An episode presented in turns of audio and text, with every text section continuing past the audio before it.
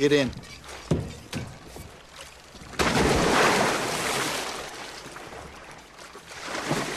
Well, what about Enola? He's only here for what? Get in the water. It'll be all right.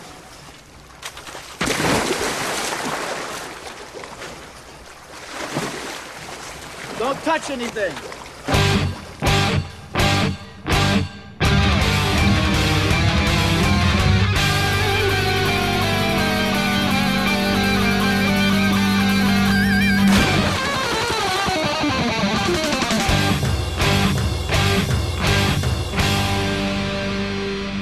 Welcome to the Mad Max Minute Presents Waterworld H2O Minutes at a Time. I'm Rick, And I'm Julia. and today we're talking about minutes 109 and 110, which begin with the mariner making a statement knowing that Helen will misinterpret his meaning, and end with Helen in a diving bell as the mariner lights some flares. I suddenly realized that I spoiled the beginning of this clip last week because I went all in on the mariner saying, I'll show you dry land, when really that happens in this clip, not in the last one. Eh, it's a pretty gray journey on his taunting her. Where last week he was like, You want to see dry land? You really want to see dry land? Yeah. Like, i i it's close enough. right. He's being so sarcastic and so mean. Oh, but Helen's reaction when he says, I'll take you to dry land, she looks exasperated.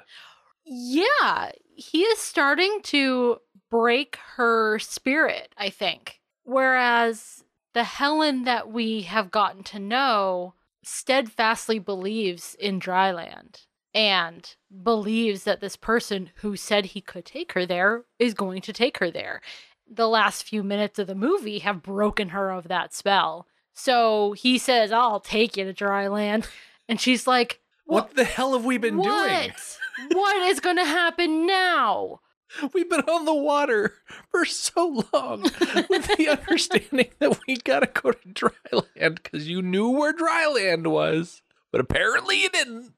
And now all of a sudden he's like, I'll take you to dry land. It's like, ah, mental whiplash is the phrase that comes to mind. Yeah, for sure. That is absolutely what she is feeling. We cut from that shot to the water. Down splashes what is going to be revealed as a diving bell. This is the mariner's collapsible plastic and rope contraption that he uses to dive down. Uses to what? I don't know. He doesn't why. need it to dive down. It's a fantastic contraption. Oh, yeah. It is gorgeously constructed and it works like a charm. But why does he need it? Yeah. He can breathe underwater. Like, he doesn't need to go down in a diving bell unless it's a comfort thing. But I can't imagine it's comfortable in there. yeah, I mean, the air is going to turn gross. I'm sure there's a word for air that's getting low on oxygen, but I don't know what it is other than gross. I have a theory about the presence of the diving bell. He doesn't use it, it's left over from a previous companion mm. of some kind, be that a romantic companion, be that a child or a parent or any other kind of family member, but that there used to be at one time another person on that boat.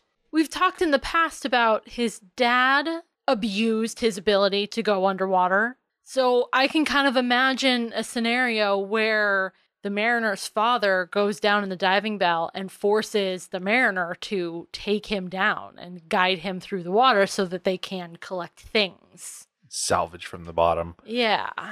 And become quite a rich man, Yeah, we're potentially. we have to wait until after the smokers take Enola, as far as the book is concerned, to get the full backstory. Okay. But it is coming. Okay. I don't want to jump ahead to it. I want to save that. backstory, does that answer the question of why there's a diving bell? No. Okay.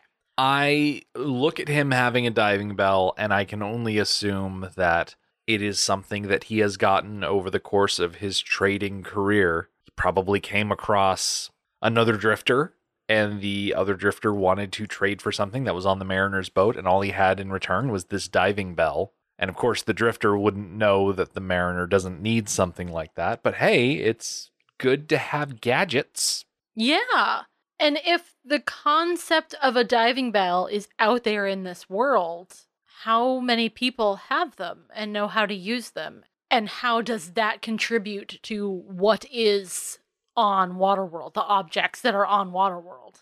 I am actually really surprised that diving bells are not more common when you consider that there are so many drifters out there and so many atolls out there. And even if you don't know that you're floating on top of a dead civilization, if you're going after really anything under the water, the deeper you go, the more access you have. And so, whether people are using diving bells or they're building structures to create underwater elevator type situations.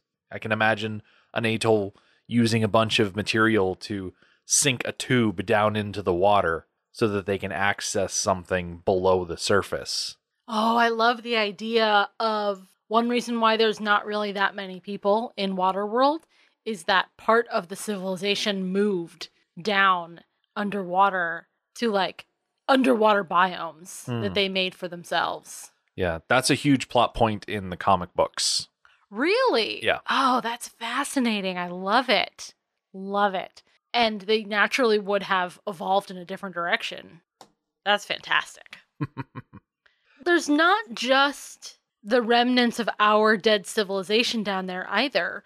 We've talked many times about there really ought to be more boats, more large, large boats. Cruise liners, tankers, huge aircraft carriers, just staggeringly large seafaring vessels. They should be out there, but they're not, which tells me that they've either been dismantled, that's entirely possible, but they also could have sunk and could be good salvage if you can get down there, which a Mhm. diving bell would allow. Exactly. You'd be like Rey from that Star Wars movie, Force Awakens. exactly. Exactly. I looked up diving bells on Wikipedia. This is what it had to say. A diving bell is a rigid chamber used to transport divers from the surface to depth and back again in open water, usually for the purpose of performing underwater work. The most common types are the open bottomed wet bell and also the closed bell, which can maintain an internal pressure greater than the external ambient. Diving bells are usually suspended by a cable and lifted and lowered by a winch from a surface support platform. Unlike a submersible, the diving bell is not designed to move under the control of its occupants, nor to operate independently of its launch and recovery system. The wet bell, which is what the Mariner has on yeah. hand, is a structure with an airtight chamber which is open to the water at the bottom that is lowered underwater to operate as a base or a means of transport for a small number of divers. Air is trapped inside the bell by pressure of the water at the interface. These were the first type of diving chamber and are still in use in modified form. Well, this certainly counts as a modified form. Certainly. Now, the way that he tosses it in the water, it kind of flops to one side and it really doesn't look like it's catching that much air inside. Yeah. It seems kind of haphazard.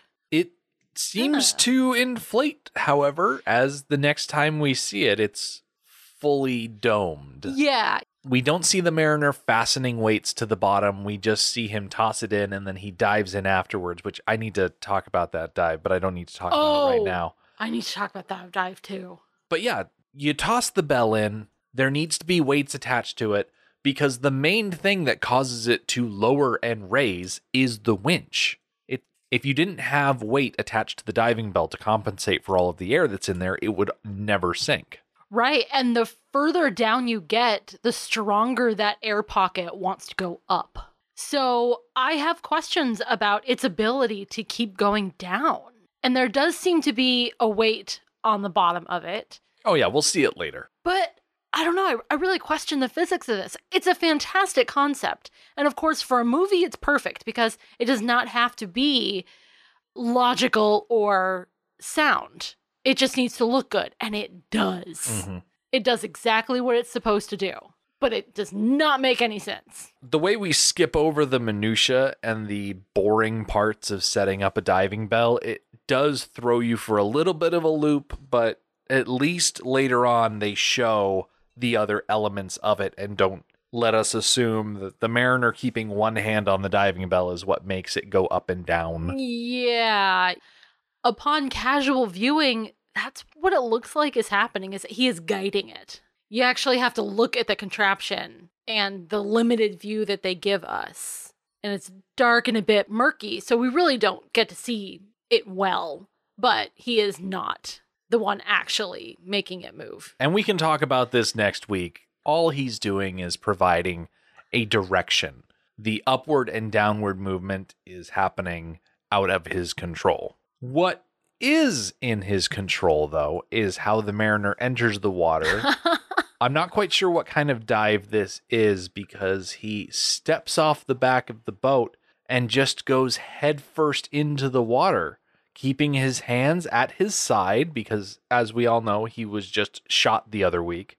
And it is so strange looking. It is. And I guess there's nothing saying you have to put your arms out in front of you to dive. I always thought that it was to like break the water tension Yeah. before most of your body hit the water, but I don't know if that's a real thing or if that's just, I don't know, a kid's understanding of water. It reminds me of this story that I read in elementary school. I think it was a story like in our language arts textbook about this little boy and there was like an older brother or an older classmate, but it was a, a boy who was older than him running in track. And he didn't run with his arms by his side, like swinging back and forth, like you see people running. He ran letting his arms hang loose. So they kind of flew behind him. And that's how he ran. And people made fun of him for it. But then he was really fast and he won races. And then people stopped making fun of him because there was nothing wrong with the way he ran. He still ran fast. Okay. That's what I thought of with the funky dive. he got into the water just as gracefully as she did. I can't imagine that hitting the water head first feels any different than, say, taking a soccer ball to the forehead during a game. Athletes do that all the time, Right. So it can't be all that bad. And he is a watery person. He knows what the deal is. Yeah. So the mariner swims over to the diving bell. He shouts up to Helen, Get in. And Helen, consummate protector as she always is, asks about Enola. Like, what about her? Are we just going to leave her behind? And the answer is yes, because there is only air for one. Beside that fact, I imagine that you would not want to put Enola in this situation because she would probably freak out going this deep. I'm not super confident that Enola would handle this environment well because she is a child and I have no other reasoning. I agree that she is quite young and maybe shouldn't be doing this, shouldn't be given this information in this way. Hmm. She is a rather mature child, though. While she is fanciful and a little devious in the way that she draws and the way that she draws on things that are not hers and with things that are not hers, with no consideration for other people's belongings. Aside from that, she is quiet, sort of, and seems to enjoy at times just sitting to the side and observing. So it's kind of hard to say really how she would react. But I agree. I think she's too young to be told this information in this way. I would like to point out that Helen, unlike the mariner, dives arms first into the water and produces much less splash, which means she would get a higher score from the judges, I'm sure. Mm-hmm. And as she's diving into the bell, the mariner shouts up to Enola that she should not touch anything. And Enola seems so disappointed because there are so many things to touch. There are so many things to touch that it's physically hard not to. She kind of looks around a little bit. See, she's standing right next to some sort of control area Mm-hmm. with levers begging to be pulled, and she kind of pulls away from them. Yeah, and she's got her hands tucked behind her back as if to say, I can't touch anything. My hands are behind my back. Right. So, with Helen secured inside the diving bell, the mariner begins his dive. The winch is let out, the mariner holds onto the side of the diving bell, and they begin to descend. And as they do, Helen wipes away the side of the diving bell and she has this almost shocked expression on her face as if to say, Oh my gosh, I can't believe this is actually working. Exactly. Yeah. Imagine living in a world where you were completely unfamiliar with 90% of it. That's a lot of your world to not ever see. Now, obviously, she can swim, but how much do the people of the atoll and the people of this world in general trust the water? We have seen a sea monster yeah.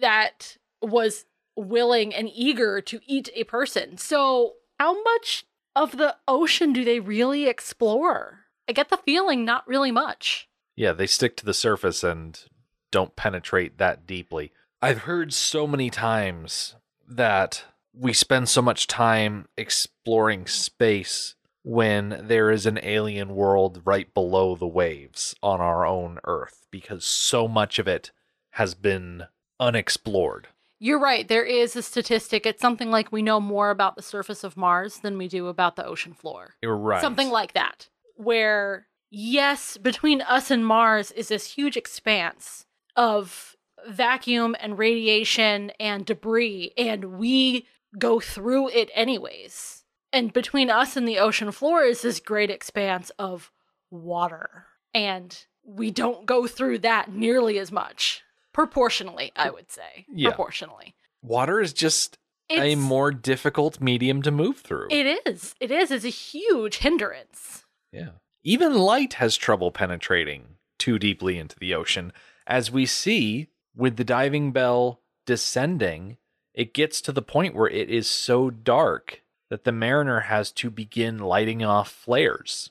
I looked this up. Sunlight entering the water can travel down about a thousand meters, which is 3,280 feet. However, there is rarely any significant light beyond 200 meters or 656 feet. The way it works is the ocean is divided into three zones based on depth and light level. The upper 200 meters of the ocean is called the euphotic or sunlight zone. That zone contains the vast majority of commercial fisheries and is home to many protected marine mammals and sea turtles. Only a small amount of light gets below that depth.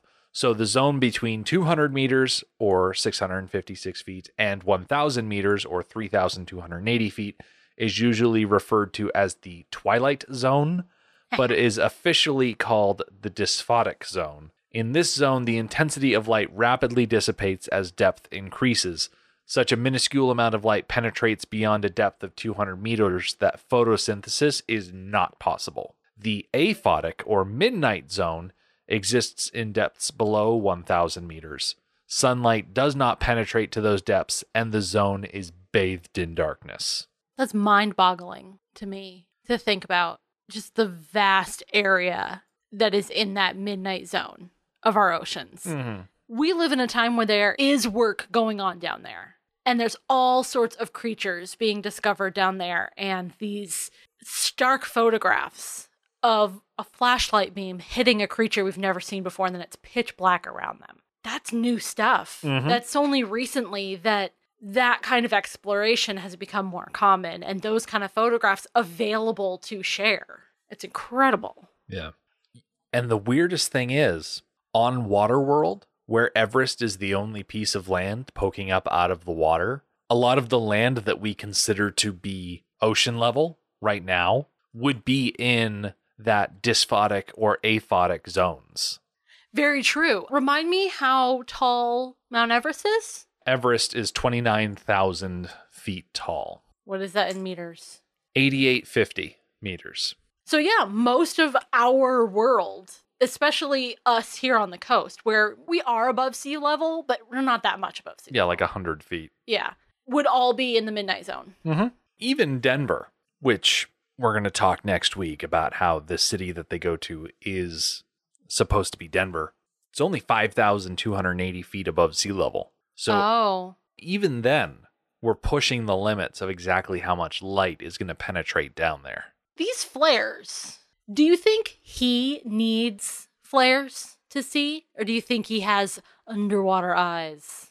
Oh, I think he needs flares to see. Like, sure, he's got gills and webbed feet, but if he had any sort of low light vision, he would need to wear sunglasses on the surface because I don't true. think his irises would be able to change that much. That's very true. it is pretty lucky that he has this bundle of flares. I don't know. Yeah, that's what I'm thinking about. Does he make them?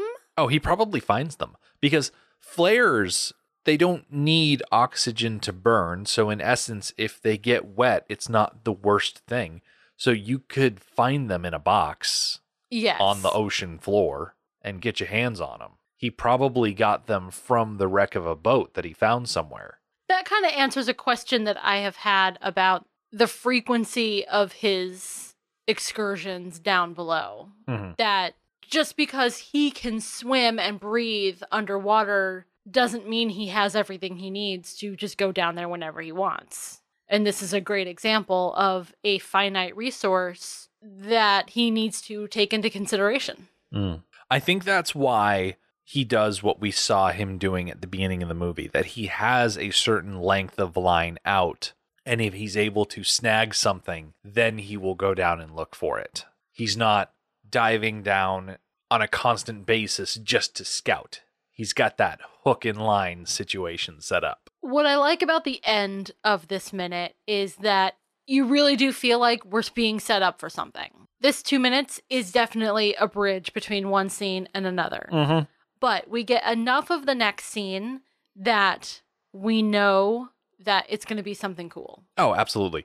It's useful to have this scene here because we do need to move from the argument to this underwater reveal. And I really like the buildup because we don't necessarily know what they're going to find. Sure, we saw in the opener, oh, look at all of the continents being flooded, but we don't know exactly what he's bringing her down to see. Is it going to be a sign of civilization? Is it going to be bombed out wreckage or something to that effect? We don't know exactly what we're going to get, so the tension gets to build and then we'll get the payoff next week. And we have had small little things, trinkets, to connect our world to this world. Mhm. But now potentially we could get more than that. We could get a serious, real, tangible link that they are on our planet and in our world. And it's exciting. Yeah. Equally exciting is the guest that we have lined up for next week. I have mentioned them multiple times in this podcast up to now, so I'm very excited to bring them on. But I'm not going to say exactly who it is because I want to keep everybody guessing so that they come back next time. As for next time, baby, it's better down where it's wetter, under the sea, as the mariner reveals to Helen that the world was consumed by the water and how all of his treasures come from his deep dive scavenging. The Mad Max Minute podcast is a fan project by Rick and Julia Ingham. Waterworld was written by Peter Rader and David Twohy, directed by Kevin Reynolds, and presented by Universal Pictures. Mad Max Minute is produced and edited by Rick Ingham. Our opening music is Verdi's Dies Irae by Daniel Batista of danielbatista.com. Our home on the internet is madmaxminute.com. You can follow us on Twitter at madmaxminute. And like us on Facebook by searching Mad Max Minute and join our Facebook listener group, Mad Max Minute Beyond Microphone. If you'd like to support the podcast, visit patreon.com slash madmaxmin. Thank you for joining us for Waterworld episode 55. See you next time.